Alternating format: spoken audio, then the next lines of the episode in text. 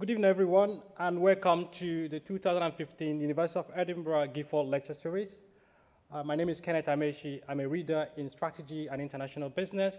I'm also the director of the Sustainable Business Initiative and a member of the Gifford Lectureship Committee at the University of Edinburgh. I'm delighted to welcome our distinguished speaker, Professor Jeremy Waldron, as he continues his Gifford Lecture Series on the theme, One Another's Equals, the Basis of Human Equality. This evening, Professor Waldron will deliver his second lecture entitled Everyone to Count for One, the Logic of Basic Equality.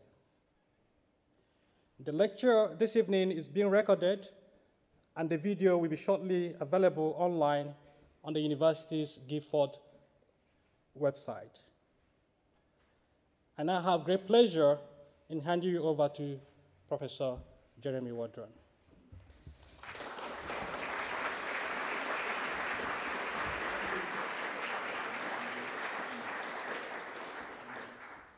Thank you.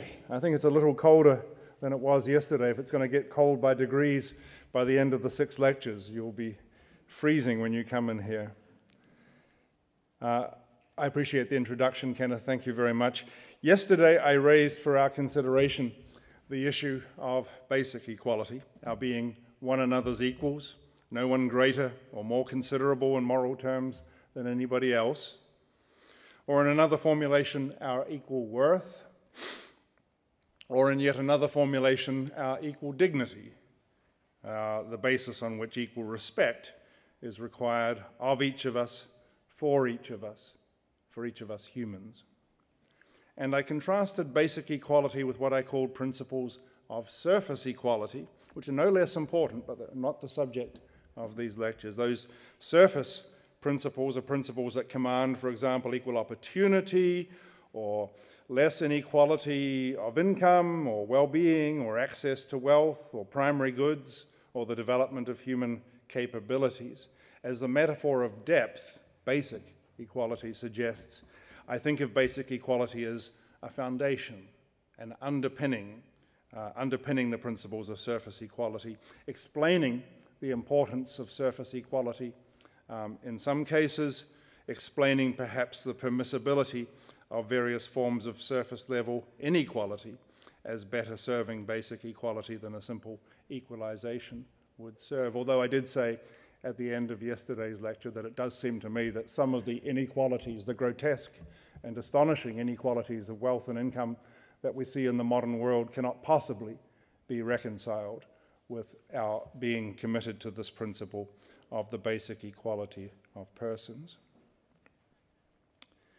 To throw this basic principle into relief, we confronted yesterday a position held by one Reverend Hastings Rashdall, a fellow of New College and an Anglican priest, in the early years of the 20th century, to the effect that, and again this is a quotation, and an offensive quotation, the lower well being, it may ultimately be the very existence of countless Chinamen or Negroes, must be sacrificed that a higher life may be possible for a much smaller number of white men. We focused on that because that seemed to be a clear, very clear instance of the denial of what it is that we are asserting when we talk about the basic equality of humans. Uh, it was a sobering reminder of philosophical racism in the not so distant past, and that this was position was held not just by a moral philosopher, who have been known to hold all sorts of curious and offensive positions. Not just a moral philosopher, but a clergyman reminded us that although basic equality is sometimes characterized as God given equality, something that I will pursue in detail in Lecture 5, still there's no guarantee that the principle will not be denied or distorted by men of God. So we have to come to terms with that possibility. Today's lecture is going to be perhaps the most technical of the lectures that I give because there are a number of logical issues about basic equality that I want to clear up at the outset before we begin what I think is going to be the most interesting uh, part of this week's lecture, which is on Thursday when we start looking at the properties or characteristics or capabilities that humans have on which their basic equality is predicated. That's what we'll do on Thursday, but before that, we want to clear some background issues away.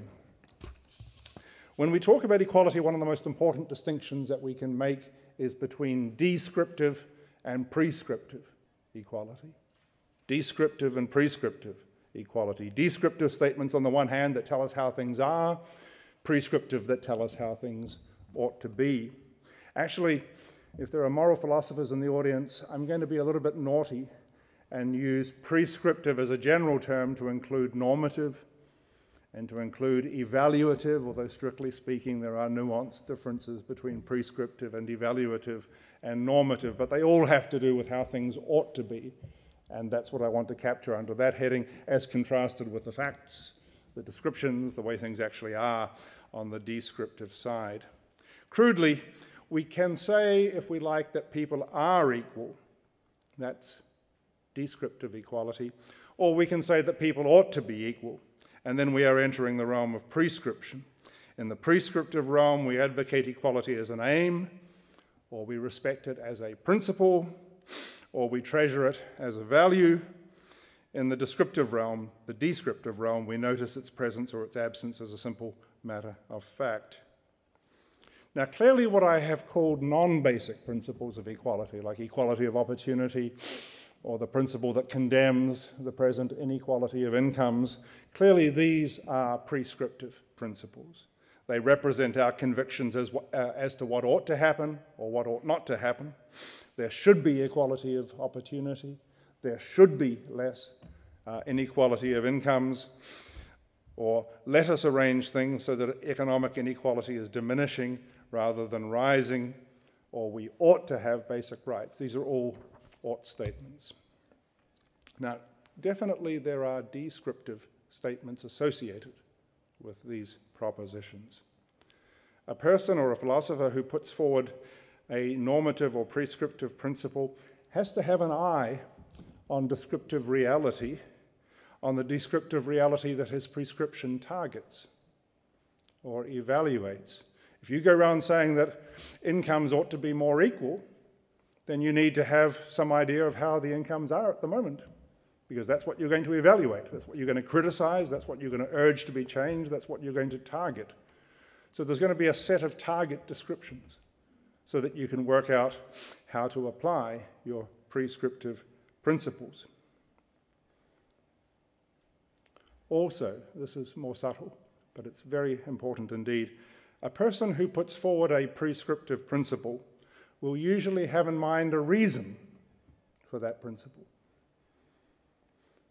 A reason which comprises, perhaps among other things, a set of facts about the individuals who are in the range of the principle that makes it sensible or appropriate to assert this principle.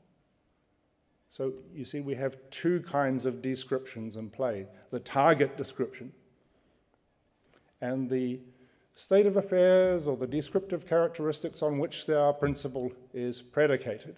We say incomes ought to be more equal because there are no disparities between individual needs that could justify this degree of inequality. Okay, we're looking at the distribution and we're basing our prescriptive look on something about the individuals within the range. So, at the surface level, equality prescriptions re- relate to descriptions in two ways. A prescriptive principle of equality is responsive to some set of facts as reason, and it targets some set of facts to evaluate. Description as reason and description as target. I want us to keep that clear. I believe the same is true of basic equality, but here's one thing I want to say. The distinction between surface level equality, surface level principles of equality, and foundational or basic principles, principles of basic equality, that is not a distinction between prescriptive and descriptive. I believe at both levels we are in the realm of prescription. It is true that we talk about basic equality in an indicative phrase. Yeah, we say people are one another's equals. People have equal dignity. But the mood of the phrase, the grammatical mood of the phrase, is, I think, misleading.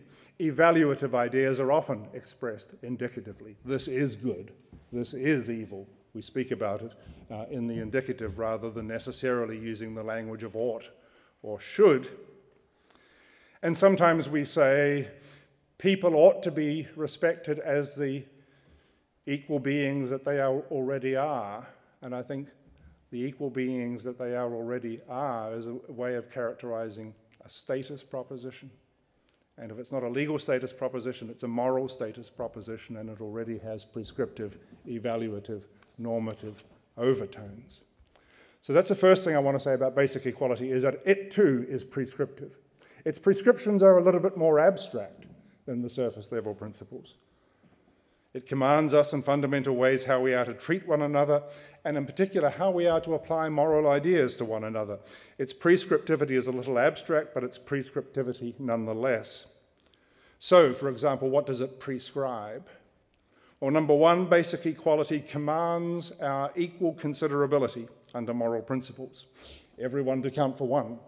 Yeah, that's a demand that we make if we're going to be cal- making calculations of the common good or utilitarian calculations, we are commanding that they be disciplined by that uh, logic. Everyone to count when we're considering the general good, and everyone to count on the same basis.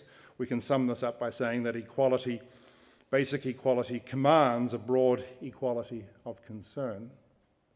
Number two, if we're talking about justice in any one of its forms, particularly the kind of broad social or distributive justice, elaborated by John Rawls in the 1970s and in countless other theories since, the principle of basic equality commands that all humans be treated as subjects of justice. Nobody is beyond justice. We are all entitled to the full benefit of the principles of justice, and we are all subject as respondents to the principles of justice. This complements the point about equal concern. The equal concern with which we treat people is to be informed by principles of justice, of which each person is to be the subject and the respondent and the beneficiary. That's a second set of demands that we make prescriptively under the heading of basic equality. Thirdly, the normativity of basic equality extends to our rights. Though basic equality may not dictate any particular rights, except perhaps its very close link to the American constitutional norm of equal protection, it certainly mandates equal rights, or human rights, although people debate what those rights ought to be. And fourthly, basic equality is also a prescription of equality of respect, and perhaps also a fundamental equality of authority. Equal respect for us as thinkers and agents, for example, that supports the freedom for the way we choose to organize our lives. We say, it's for me to organize my life, not for you. Yeah? That's a prescriptive demand. And equal authority surfaces also in political arrangements like democracy, which begin from, from, even if they do not end with, the doctrine that no one naturally has any more authority over any other human than that human has over her. We are all equal in our authority, and we want a political system that, in its fundamentals, respects that basic equality. Nobody, whether down the end of the road or anywhere else, is born with the right to rule others. These are all prescriptive ideas associated with the subject that I'm talking about. Now, in all of this, those principles target certain facts. Yeah, they're associated with certain descriptions that we're concerned about, certain descriptions that we want to scrutinize, certain descriptions that we want to, we want to look at, the way in which people do benefit under the auspices of the common good, or the way in which they do or do not benefit from human rights, the way in which they are or are not treated, in fact, as subjects of justice, the way in which moral principles are applied to them even handedly or prejudicially. We're going to look at the facts about that, targeting those facts with these principles. These are the target descriptions, the facts about the way we treat each other that normative principles of basic equality are concerned with. The fact that it is our role under these auspices to assess. Does the principle of basic equality also respond to certain facts about us? Are they, is basic equality based on certain facts about us? Does it respond to facts that provide reasons why it's appropriate or morally requisite for us to treat one another as equals. This is one of the things that's going to preoccupy us today and Thursday and actually next Monday as well, and then probably on the following Tuesday and the, in other words, for the rest for the rest of the lectures, one way or another. But but here's a preliminary point. One might entertain some doubts about whether basic equality is based on any facts about human nature. We know that basic equality is supposed to operate for, as a major premise for much of our reasoning about surface level equalities.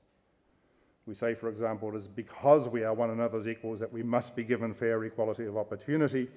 It is because we are one another's equals that we ought to have concern about this high level of inequality at the surface. So we assume that the principle of basic equality is down there in the foundations. But if it's down there in the foundations, how can it have foundations of its own?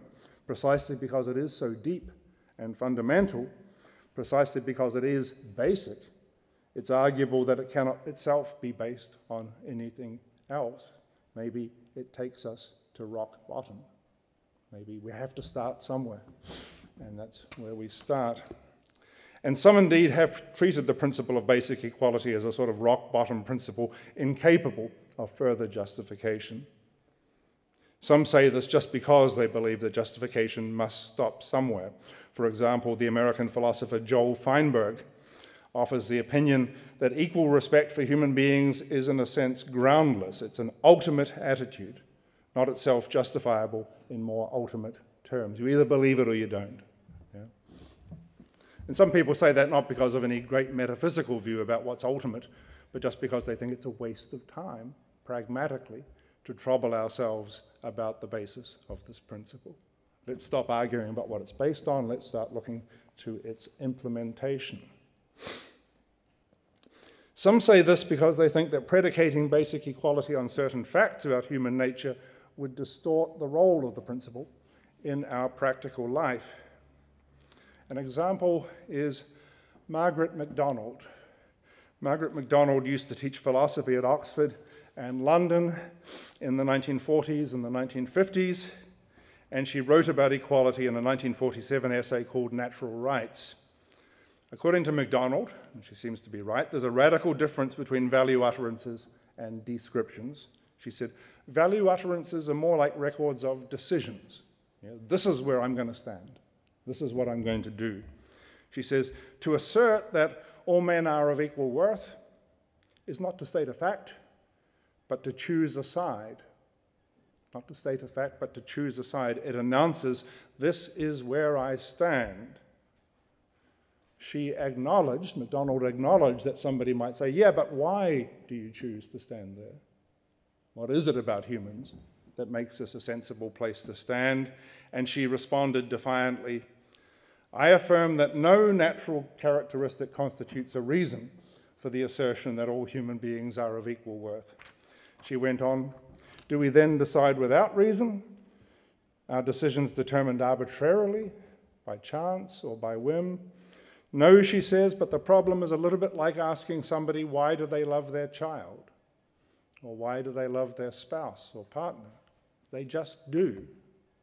She quotes from Montaigne, from Montaigne's essay on friendship. If a man urge me to tell him wherefore I loved him, I feel it cannot be expressed but by answering, Because it is you. Yeah. Now, some of us, so the idea is that some of us find ourselves committed to a moral outlook organized around basic equality. We may try to attract others to it, but we don't do it by pointing to any further property or fact that is going to compel other people to line up with us in the same, in the same way.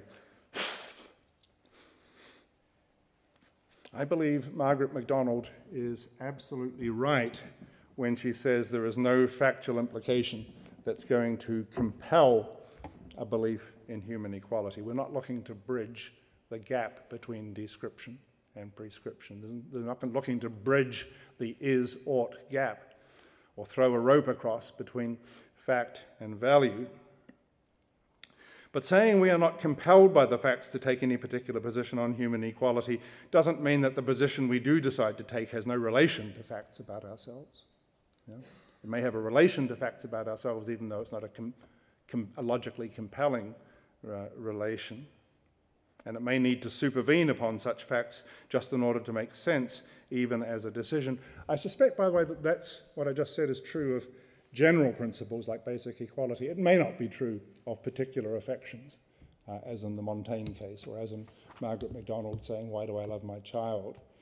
But a general principle has to have a scope, it has to have some apparatus associated with it that allows us to apply it to an indeterminate, open ended array of cases. We have to understand that our principle of basic equality applies to humans, not teapots, and we have to have, therefore, some way of managing the principle and, therefore, some sense of what makes sense of the principle.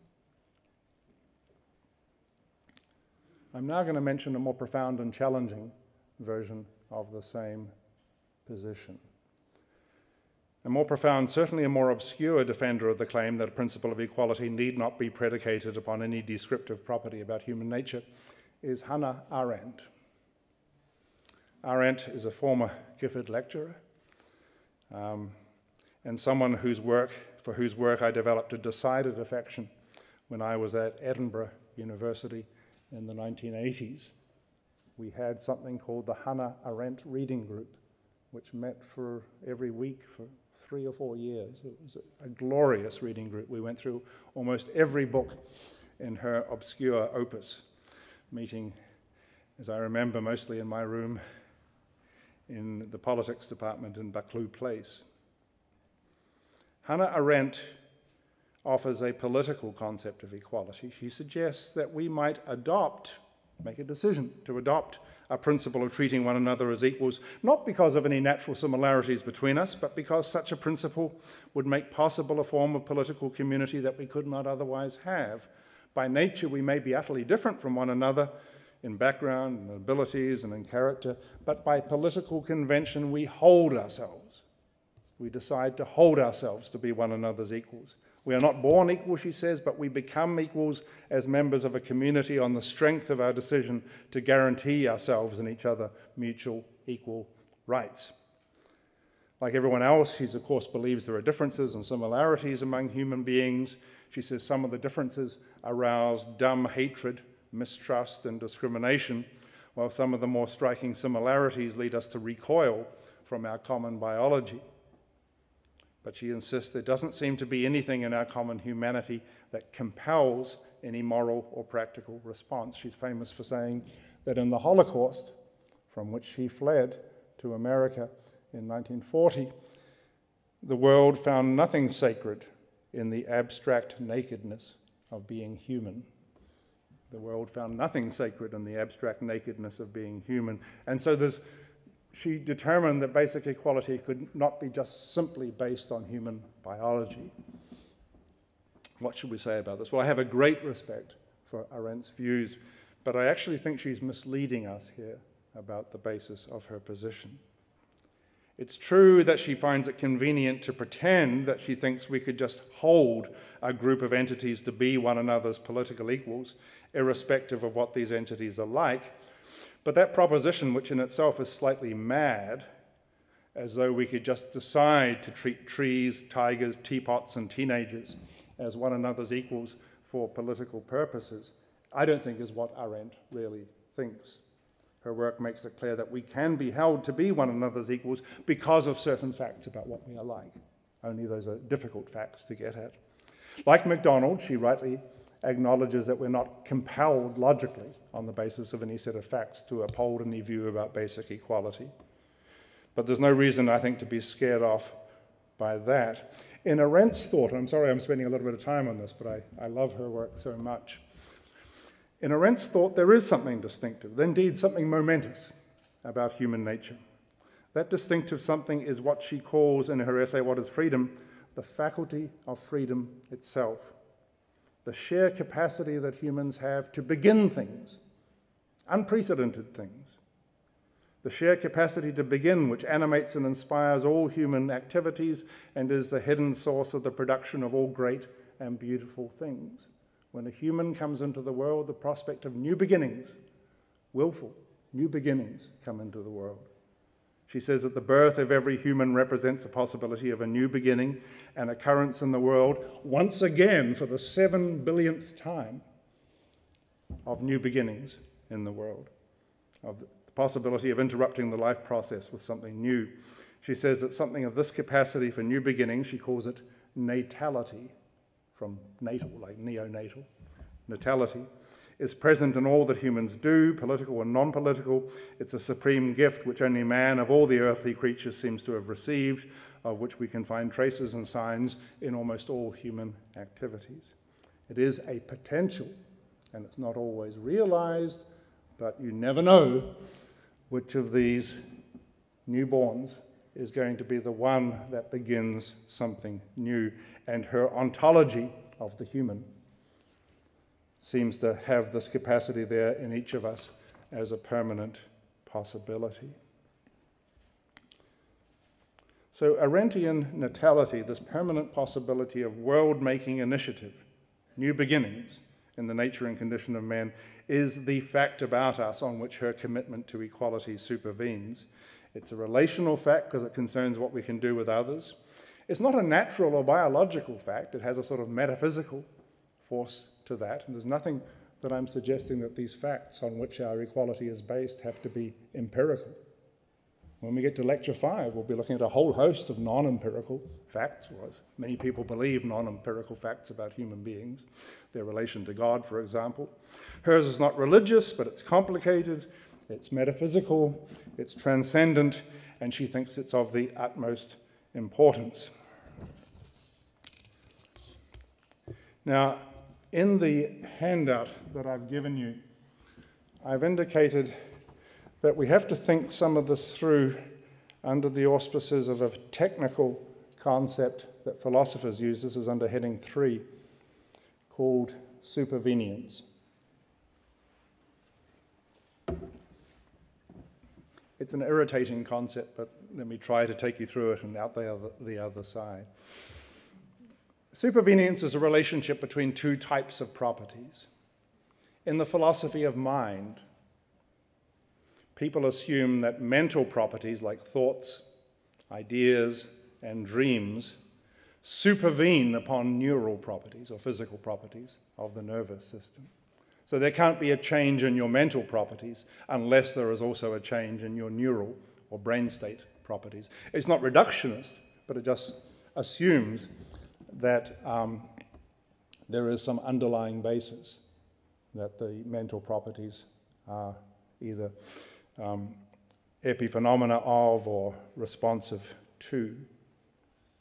In moral philosophy, we say two actions can't be different in their value unless there is some factual difference between them. Or two items, two pieces of pottery, can't be different in their value unless, unless one of the items is different from the other. If there's a difference of value, there must be a difference of characteristics. So supervenience kind of assumes that the value is responsive to some fact uh, about the world or a fact about the items. It, it's actually, putting it that way is not quite true. Jonathan Dancy, who taught philosophy at Reading, has pointed out, actually, Simon Blackburn's comment contains this as well. Sometimes one moral difference or one value difference may supervene on another value difference. We say, well, this action was good, that action wasn't. Why? Because this action was generous, that action wasn't. Okay, so we've gone from a, a, general evaluative term to a more specific evaluative term, but then we will have to ask, well, what makes it generous? We say, well, and then we come to the level of fact, this action was a donation to a worthy cause, that one wasn't. So eventually we reach some fact about the action on which its goodness and its generosity um, supervene. It's a highly technical idea, and I don't want to spend much more than about another 90 seconds on it. Its application in the moral case is quite different from its application in the philosophy of mind case. In the philosophy of mind case, it's based on some sort of theory about the relationship between mental events and neural events. In the case of the moral philosophy, uh, example, it's based on the thought that we make the evaluations we do and the prescriptions that we do for reasons, and those reasons reference facts in the world. So, um, in both areas, it's usually defended intuitively.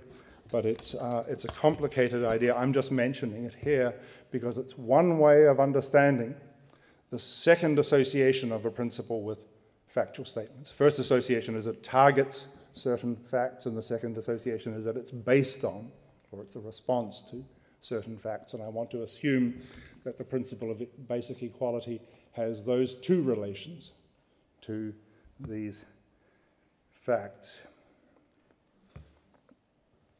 Now, can I get even more technical and irritating just for a minute or so? I said if this is a good bottle and that is a bad bottle, there must be some other distinction between them that makes that true, right? This is the sparkling water, sparkling good, still bad, or, this is uh, this has less water than the other, or some there must be some difference of this. So far, so good. But what about equality? Does equality have to be based on some underlying value? If I say, if I say X is valuable, then by the supervenient thesis, this must be based on some descriptive characteristic of X. Okay? And if I say X and Y differ in their value, like the bottles, then I must be able to point to some factual difference between them on which the value difference supervenes. So far, so good. If I say these bottles have the same value, am I assuming they must share some property? Well, maybe, but not necessarily. A piece of furniture and a bottle of wine may have the same value, but they have it for, for different reasons. So, if you're talking, particularly if you're talking about what I referred to yesterday as continuous equality, that there are no important differences between human beings, you're not necessarily pointing to some affirmative property on which that equality is based. So, technically, if we were to be pedantic, we would say that human equality in that sense doesn't necessarily have to presuppose some property that we all share, although I'm going to proceed on the basis that it does. Remember, I said yesterday that equality can be a negative continuous position or an affirmative distinctive position. We can say, look, our commitment to equality means that we deny that there are any major discontinuities in the human range. Yeah? Whatever we think about humans and animals, we just say it, for humans at least, there are no major discontinuities. Now that's asserting a negative. Right? And probably in order to warrant that assertion, we have to have some picture about what humans are like that bolsters our confidence that that assertion of a negative makes sense. So, practically and pragmatically, maybe even this negative continuous principle of equality is predicated on some feature that people have. Certainly, the more affirmative, distinctive principle, which says humans are one another's equals on a level and on a plane that raises them high above the rest of creation, that's certainly going to involve maintaining some important distinction between humans and other animals. So there are just these fiddly little issues about supervenience that I wanted to bring your attention to.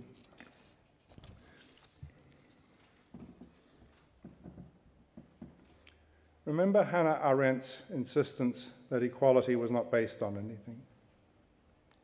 One point she might have been making is that talk of equality supervening on some property misleads us as to the order of argument, as though we first notice the property and then we assert the prescription, the prescriptive equality. We first notice that men are rational, and then we say, therefore, they must be equal. Or we first notice that all people have a moral sense, and then we proceed to maintaining their equality. And maybe what she was saying is it's not necessarily that way round. We may begin with some conviction about equality, and that informs our search for some underlying property. Sounds a bit question begging, but it's, it's, it's connected with a thesis that some philosophers have called shapelessness. What do I mean by shapelessness? If you just take a, a regular predicate like courage, we know that predicate seems to face in two descriptions. On the one hand, it describes a certain characteristic, a certain steadfastness in the face of danger. And on the other hand, it evaluates that highly, right? So it describes something, and it, it's, a, it's, it's a term that combines description and prescription. It's what we call a thick moral term, has a thick descriptive element to it, as well as its positive evaluative loading.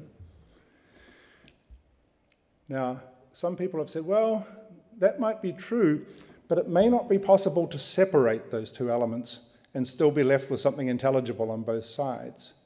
The characteristics that descriptively define courage for us may not make sense apart from the evaluative attitude that unites them. It's as though you were trying to find a description that made something funny without talking about its funniness or uh, without talking about our sense of humor. Sometimes, if you peel away the evaluative or prescriptive element, you're left with something that looks amorphous and shapeless, that only kind of makes sense, even as a description, in the light of your, um, in the light of your prescriptive commitment. And it's possible, and I'm going to uh, rely on the possibility that much of our thinking about equality is like that. We come with the conviction that we are one another's equals, and that informs the way that we look for, and it informs what we say about the properties on which equality may be based on. There's no necessary priority of the one over the other, let alone any logical compulsion to move from one to the other. So it may well be that seeing people in a certain way may be inseparable from resolving to treat them as one another's equals, and somebody who is not resolved to treat them as his equals may complain that he really doesn't get the description under which we are one another's equals. Something like that may be true. All right. Now,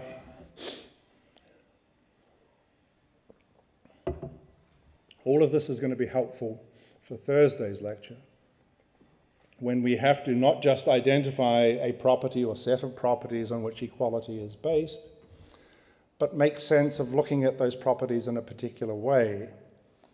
So, suppose we say equality is based on human rationality. We all understand that people are rational to different degrees. It looks as though the egalitarian is determined to look past the degrees of rationality and to look at the basic element of rationality itself that way of looking at things has to be motivated. And I, I, don't want to recapitulate lecture three before I give it, but that's the kind of work we're going to have to do, and uh, the kind of work to which this business about shapelessness is going to be relevant.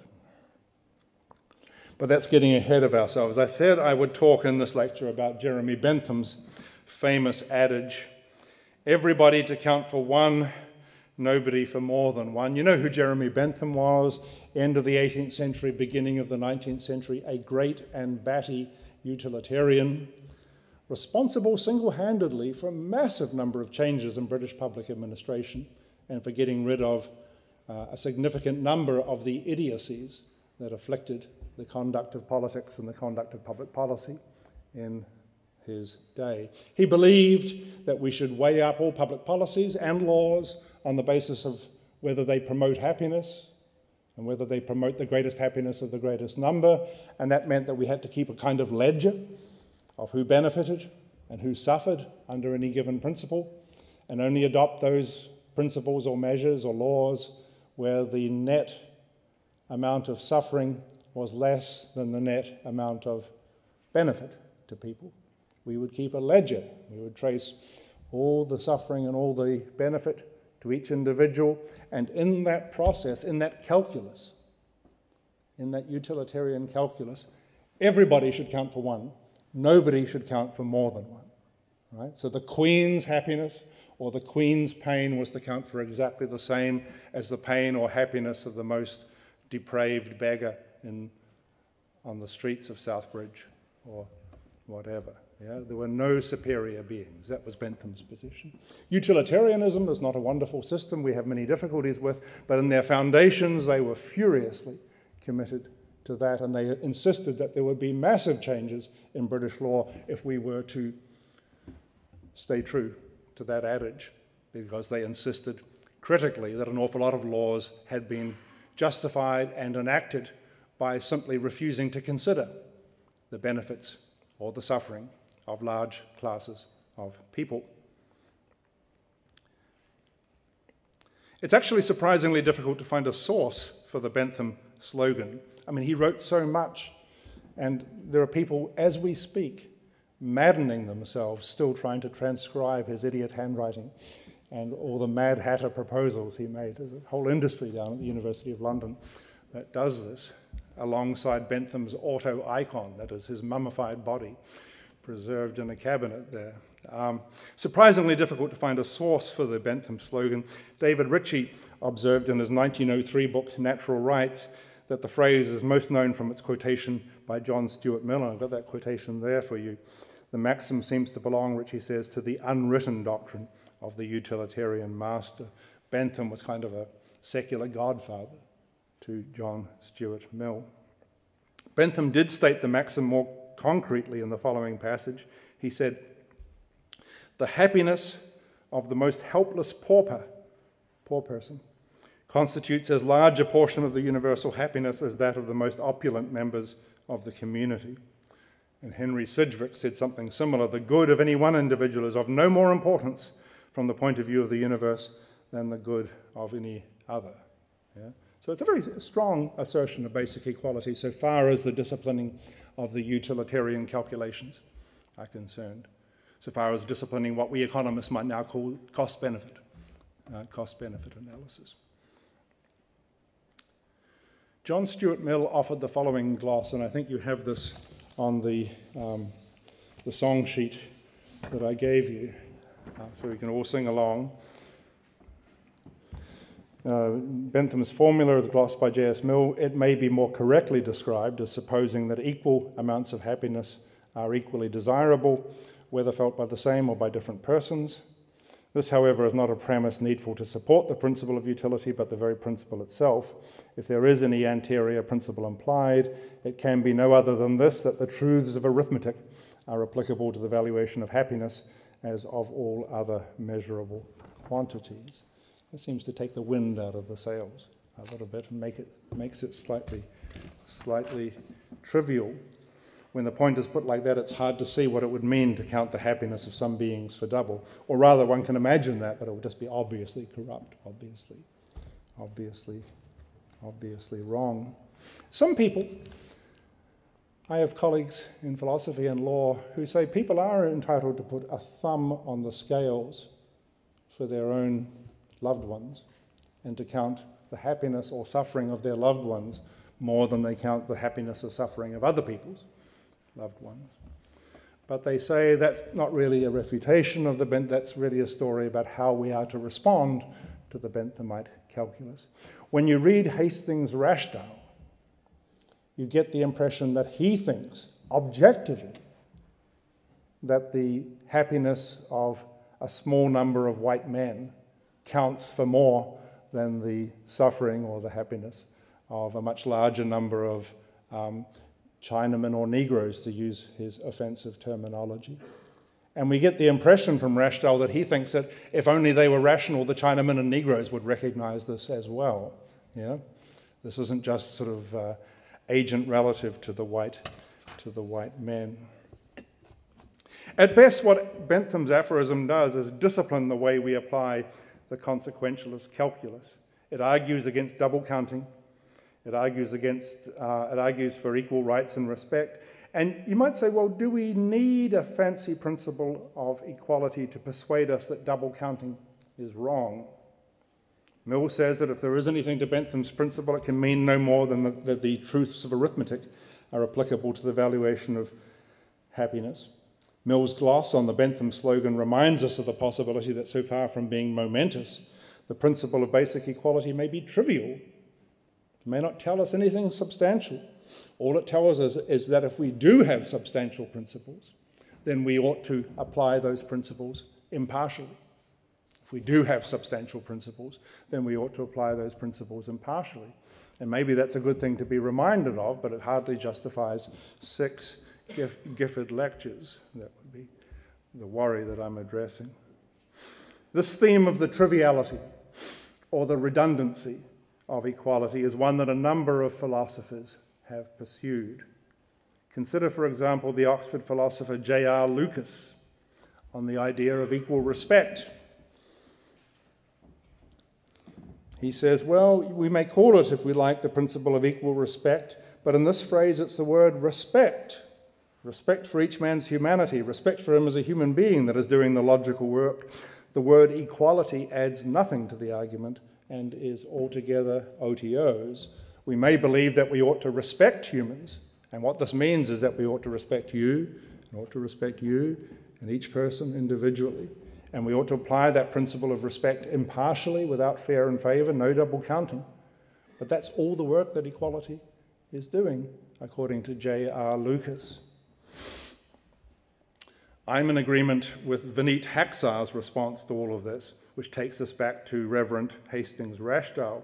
He says you can ditch the word equality if you like, but then you may find it more difficult to convey a substantive point that we really do want to make, namely the point that there have been in human history people who tried to instruct us to take the good of certain individuals more seriously than the good of others. Rashdall is an example. And we may want to con- convey our steadfast opposition.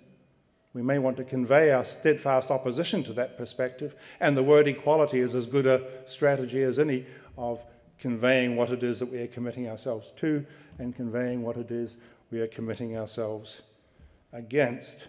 it's natural, in other words, to express the denial of the Rashdall position using the term equality. Certainly, we could formulate our convictions using different words. We could say that respect is due to humanity as such, but equality has the extra and important resonance of indicating the sort of heritage we are struggling against. We believe in a profound respect due to humanity, and we maintain that belief in the face of those who claim that humanity admits of unequal degrees. So I'm not convinced by this triviality thesis. I'm trying to give it a fair run for its money. Among philosophers, the triviality view is perhaps best known from the work of Joseph Raz in his book, The Morality of Freedom. Joseph Raz, as you should know, is a most eminent legal and moral philosopher. He used to be professor of legal philosophy at Oxford. Now, in his retirement from Oxford, he teaches at King's College London and Columbia Law School in the city of New York. And Raz has suggested that a great deal of talk about equality could be eliminated if we were more thoughtful about what our principles require of us. So he believes it's redundant, largely, largely redundant. Many claims are made that seem to be about equality, but on scrutiny, they turn out to have little or nothing to do with equality at all. When, for example, this is not an example Raz uses, but when, for example, Jesus of Nazareth told us to feed the hungry, take in the stranger, minister to the sick, and visit those who were in prison, saying that insofar as we did such things for the least of these, my brethren, we did it for him. When Jesus said that, it might seem to be a proposition about the equal claims of everybody upon us, including those who are apparently the least considerable. But it really just is a proposition about the importance of responding to need. You should respond to need in the case of this person, respond to need in the case of that person, respond to need in the case of the other person. You should do so impartially, but you don't need the word equality to convey that commitment.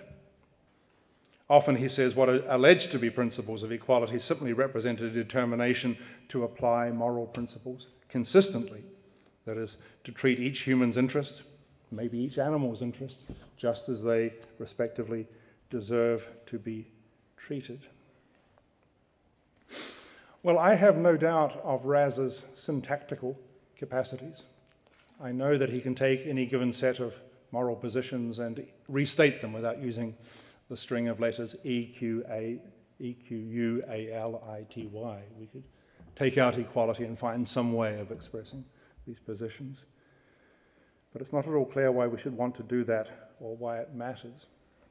Maybe in a world of unlimited time and among people of microscopic moral discernment, we wouldn't need principles of equality or inequality, or even principles that use words like species and human we would just examine each situation very closely and figure out what was going on. We'd examine each entity and see what its interests demanded, what its needs are, and figure out how to respect it. Whatever we came across or had dealings with, whatever we had to decide, whenever we had to decide about actions that might have an impact upon any other entity, whether it was a mountain or a fish or a human, we would just, that's what we would do. We would do that successively for each human, each adult, each child, each man, each woman, each cat, each dog, each fish, each rock, and so on. We'd still have principles, but the principles that would now express themselves by tying very tightly, very tightly between the, the content of the principle and what the principle was an immediate response to. So they would say, if you find something thirsty, give it water. Yeah?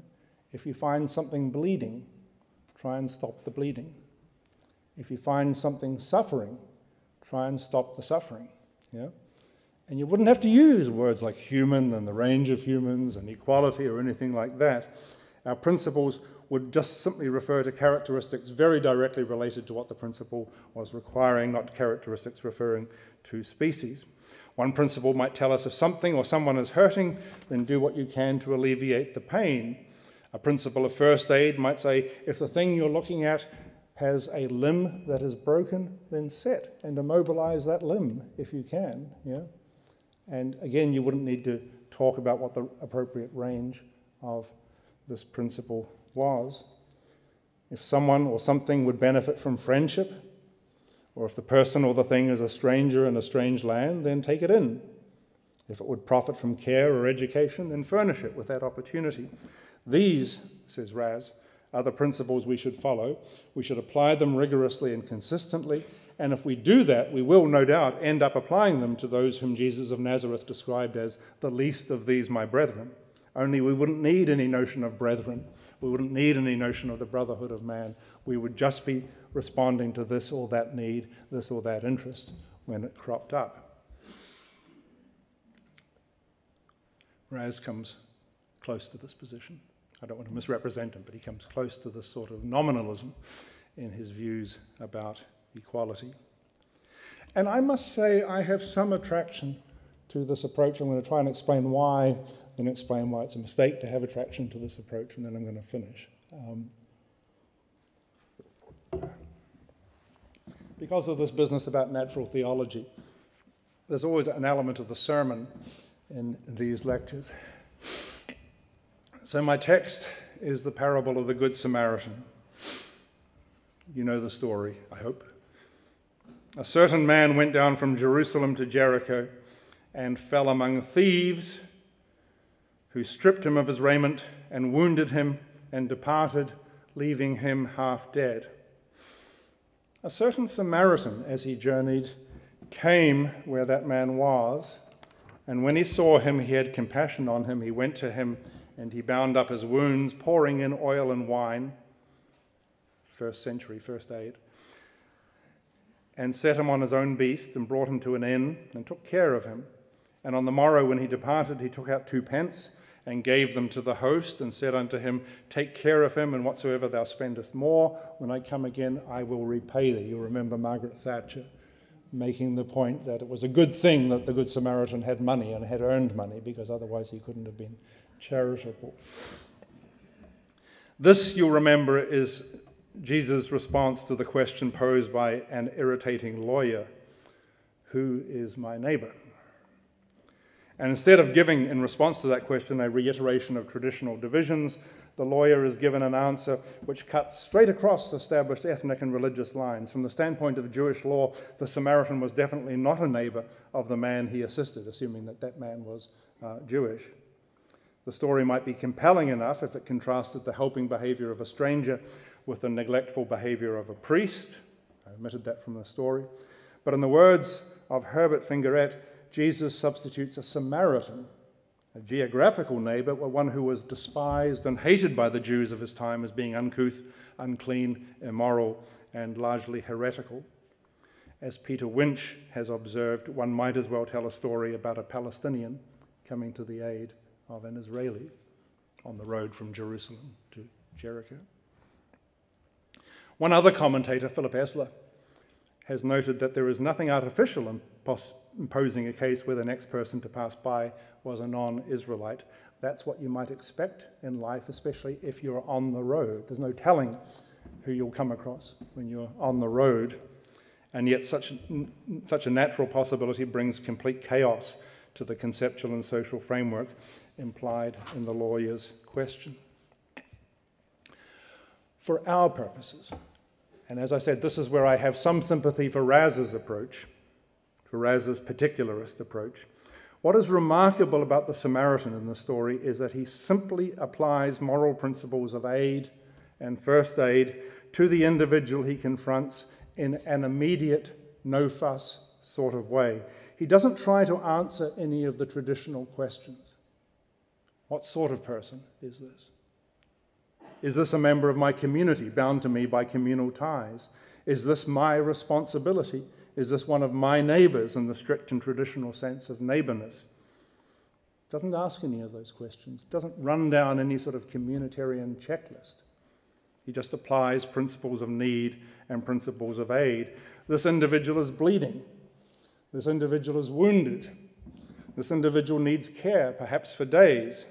The glory of the Samaritan's response is that it is uncontaminated by any sense of communitarian divisions in the human range. This is a profoundly anti communitarian story. So far, so good. Raz, I think, might ask us to go a step further. He might say the story doesn't need to be interpreted even in the light of any proposition about human equality, which is one way of looking at it, right? The Samaritan just responded to the predicament of a human equal on the road, not a Jewish equal, but a human equal on the road. Or indeed, it doesn't need to be understood in the light of any proposition about human anything human worth, human dignity, human status, none of that stuff. It's just a story about immediate and impartial response to bleeding or to wounds or to things that need to be moved out of danger.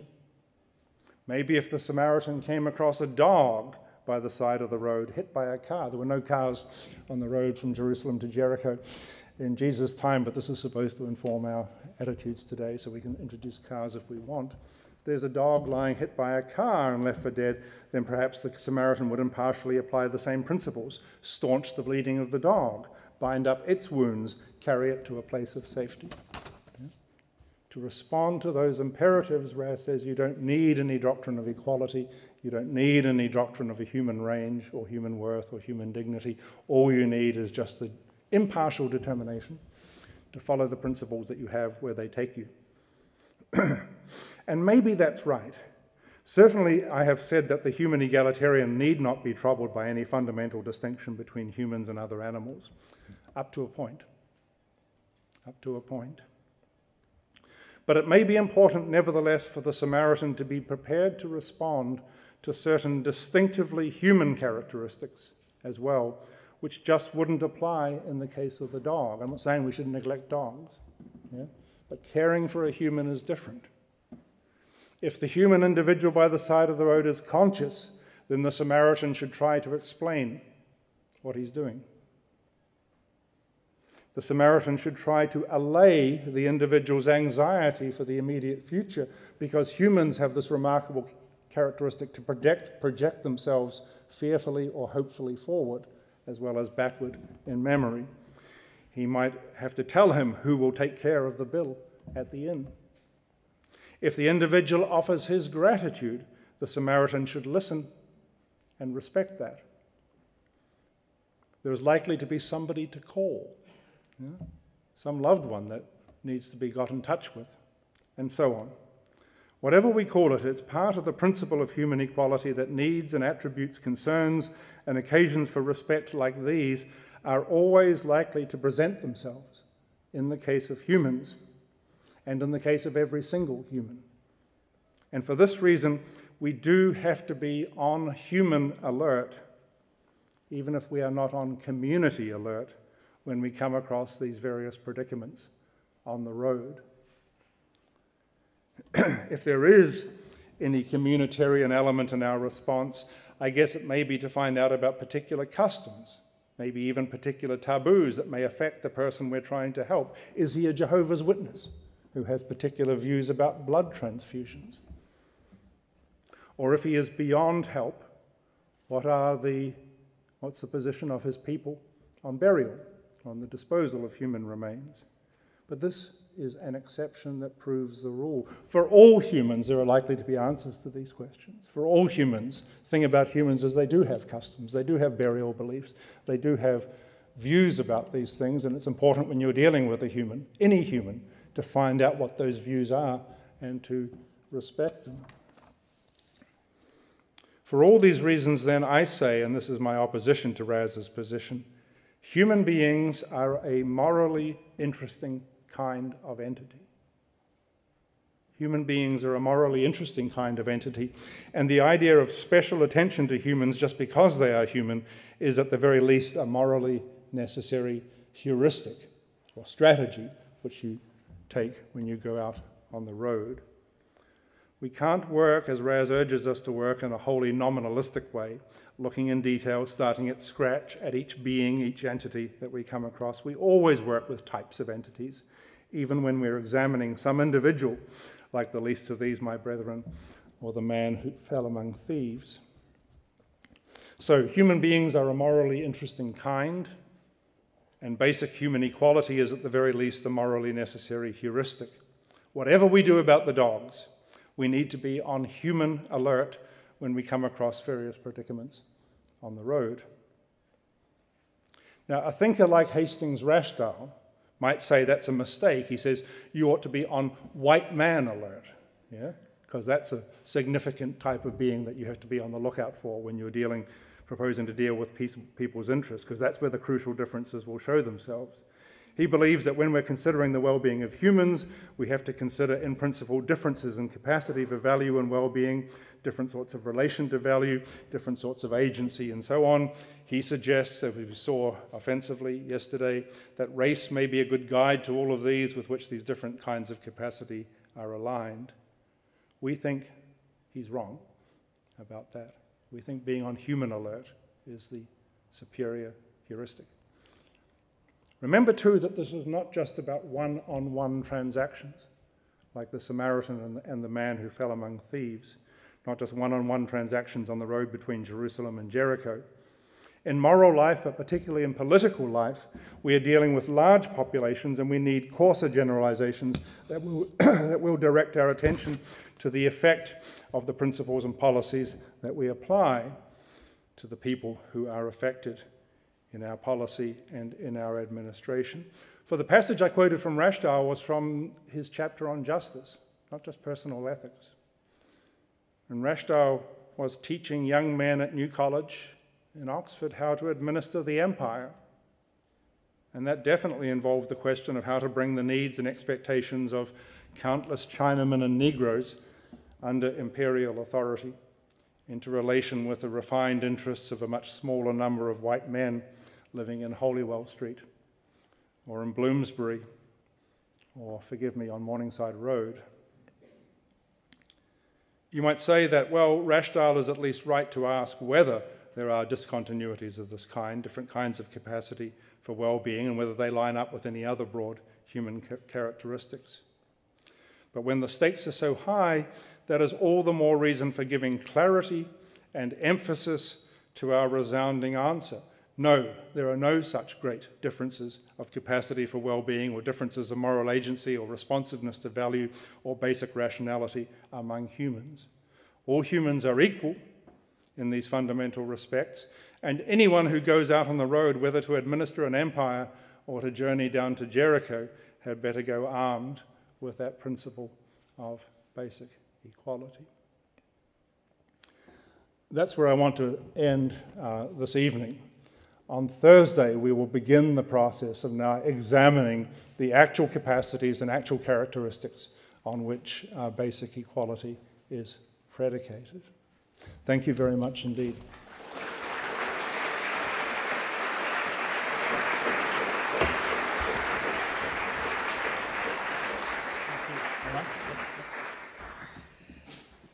Um, thank you very much for, for, for the excellent lecture. Uh, before I open it up for questions, I want to have a bit of reflection on what has been said. Um, for me, there are two main points I want to take away from this evening. Coming from the business school, uh, it's been interesting to reflect upon what utilitarianism means for people in business, for example. And the whole idea about economics taking the GDP as a way to measure success came to light. And I thought to myself, what would the world look like if we measured happiness instead? And if Jeremy Bentham started with the idea of happiness, probably Nicolas Sarkozy has been reading a lot about his work, that he started this initiative about how to measure happiness and has brought together a number of scholars to think more about that. So that's on one hand. Then on the other hand is the issue of um, Heston Rashdall. I, I sat in yesterday, listened to, to the conversation and, and the discussion, and today again it came to the fore. And I was thinking to myself, either he was right or I'm thick in the sense that coming after the presentation and uh, also the sequencing, I don't think this is a coincidence. The university didn't plan it to make sure we have a Negro, in quote, uh, coming to speak uh, uh, or host the event. So um, that also throws a lot of questions around the role of discourse and how things are framed also inform how people begin to see the world, and it also reveals the power inherent in discourse and such narratives. So to a large extent, I see, I see reasons or uh, I tend to accept the view um, he mentioned earlier about the construct, um, constructivist alternatives, which I thought was a nice way to capture some of the things happening in the sense that um, the issues around equality could also be a problem of discourse beyond just rationality and logic. And which leads me to the final point. Um, since yesterday we're talking about the human, and um, I've been thinking about, you know, who, who is a human, okay? Uh, it's still, um, we're still quiet about it. We're not engaged. Probably the other lecturers may want to uh, can unravel what that means. And the other question also is, what makes humans unique? And what does it take to be human? And I think these questions might be very critical to the issue around equality. And if you say humans are morally rational or morality defines humanity, then there are also questions about people who don't have the capability to, to reason. So, for example, what happens to the unborn child? Uh, what happens to, to people who have lost their cognitive abilities? Are they still human? And these are some of the questions going through my head, and I guess some other people here also have other questions um, going through their heads. Um, but I'm not, nonetheless, I've learned um, one or two words this evening. One is shapelessness. And to appreciate the fact that shapelessness is also part of philosophy is, is quite interesting. And the other one is um, natality. Uh, and I'll go away to, to look up uh, what they really mean. So please, uh, may I ask you to join me in expressing our appreciation of uh, Jeremy Waldron's uh, excellent lecture again.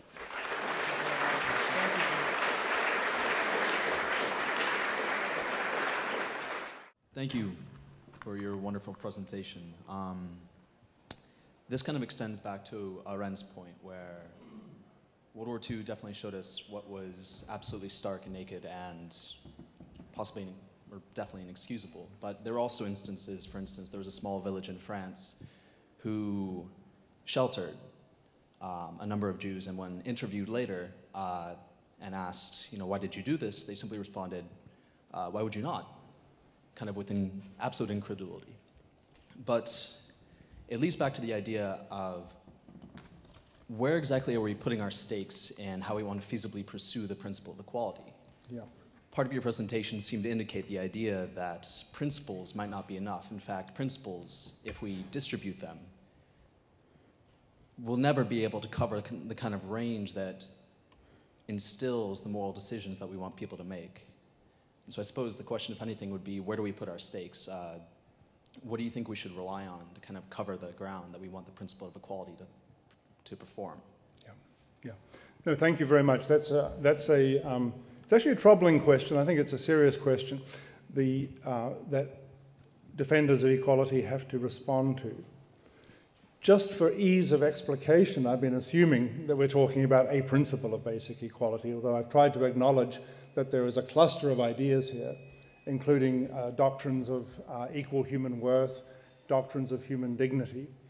And I think what that conveys is that no single principle no formulated principle, even if it's Dworkin's equal concern and respect, is really going to do the work here. We, we are talking, as MacDonald indicated, about an outlook, about an outlook that can be, of which you can catch glimpses in a given principle, and which a principle may, with all the inadequacies of words, help sum up. But what we are looking for is to explicate, explain, present the outlook uh, that is definitive of this um, conviction about basic equality. So I entirely accept the notion that simply ha having a, a six or eight word principle or some fancy concept like the categorical imperative or anything like that isn't really going to get it. What we really want to do is to bring together a cluster of more and more articulate ideas, loosely related, that kind of define the outlook that is associated with human egalitarianism. Okay, there's a question in front here.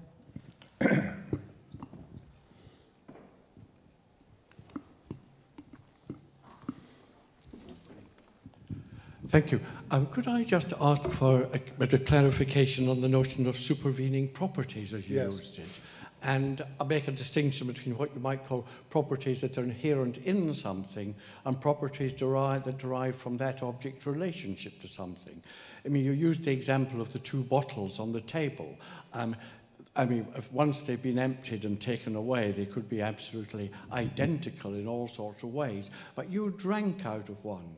And some of your fans from this lecture room might want that as a souvenir and be able to say, The holy water this is, water. this is the bottle the Gifford lecture drank out of. Yeah. And be able to auction that on eBay for a significant sum Right. that the other bottle could not actually uh, achieve. Now, Right. They are absolutely identical in terms of the properties inherent in them, but one has a relationship to something else. Yes. I just wonder if the notion of the supervening properties, as you discussed it, um, needs to make a distinction between those two types of property, or whether in your eyes they're exactly the same and boil down to exactly the Right, right. Thank you.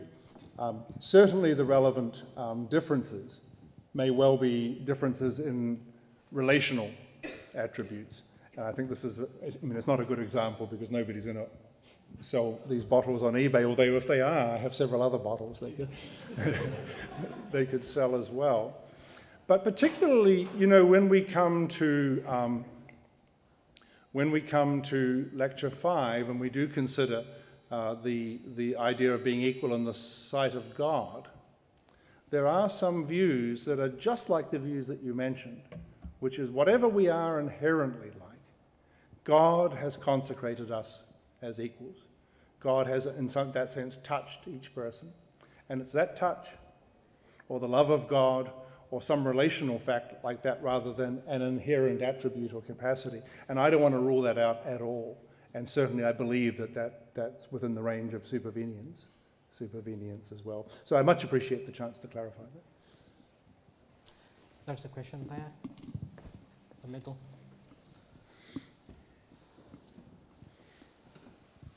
Hi there, thank you.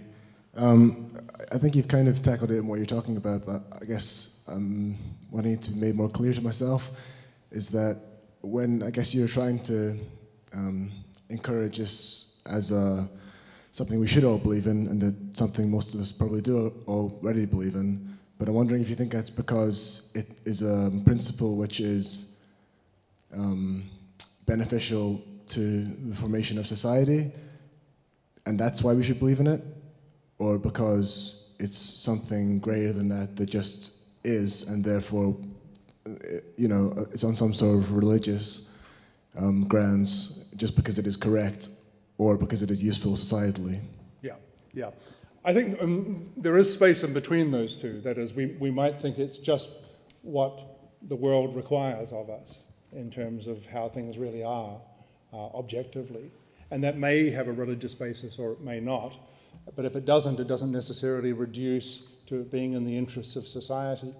Um, we have to be very careful with the, with the possible explanation that being in the interests of society, because when we were, if we were trying to explicate that, if we were trying to lay out that thesis, we'd have to say, well, what do we mean by society? Do we mean that every member of society benefits And when we're doing that cost benefit analysis, are we already committed to treating everybody as one and nobody as more than one? It would look as though that social thesis would be too close to the surface to operate as a basis for the principle of uh, equality.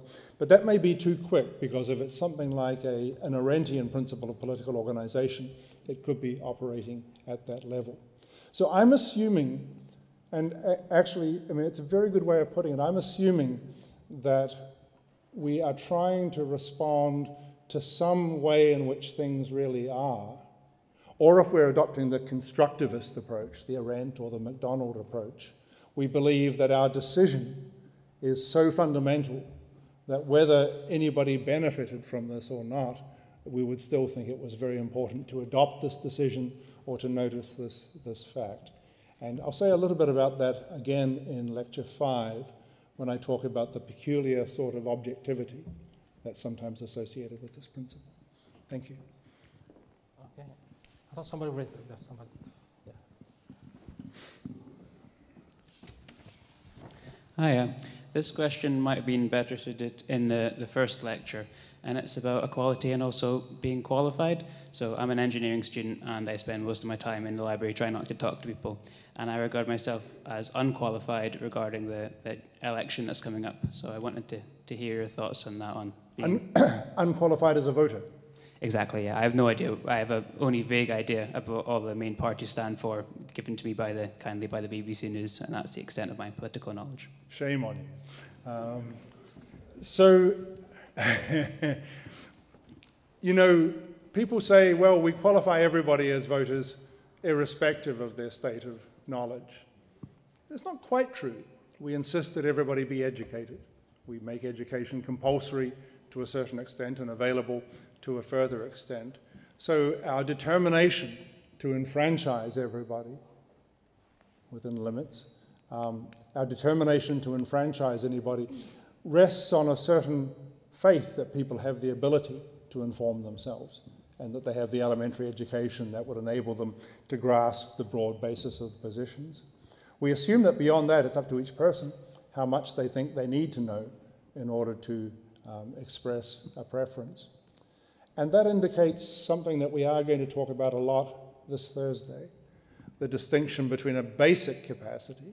I mean, you have the basic capacity to appreciate the positions and to evaluate the positions of the three or four or five main parties that now grace the, um, the uh, British electoral system. You have that capacity, you have dozens of capacities. You choose to exercise some rather than others and somebody who believes in equal respect for your opinion and for your vote is primarily responding to your capacity rather than to the way you've chosen to exercise it. And that might seem like a mistake from some points of view, and it may seem like it's important uh, from other points of view. And that's more or less what I'm going to be talking about on Thursday, also a little bit on Monday, when I'll talk about the way in which our views of this kind of sparkle back and forth. We say, well, you know, isn't it remarkable that this young man has the capacity, even? Never mind what he's done with it. He has the, that capacity to take his country's future into his hands. And then we sparkle back to, yeah, but look what he's made of that capacity. You know, he barely knows the difference between UKIP and the Conservatives. Maybe nobody knows the difference between UKIP and the Conservatives. And then we say, yeah, but even so, he has the capacity. And, and so we, we move back and forward. And basic equality, in a way, requires us to come to rest on one side or other of that sparkle. But we never can come wholly to rest because we, do, we are also always regarding the exercise of the capacity as something important. So in lecture three on range properties and lecture four on this issue of sparkle, uh, I'll try to address these questions. In the meantime, I, I suggest a, a, a severe reading of the newspapers. The, one last final question.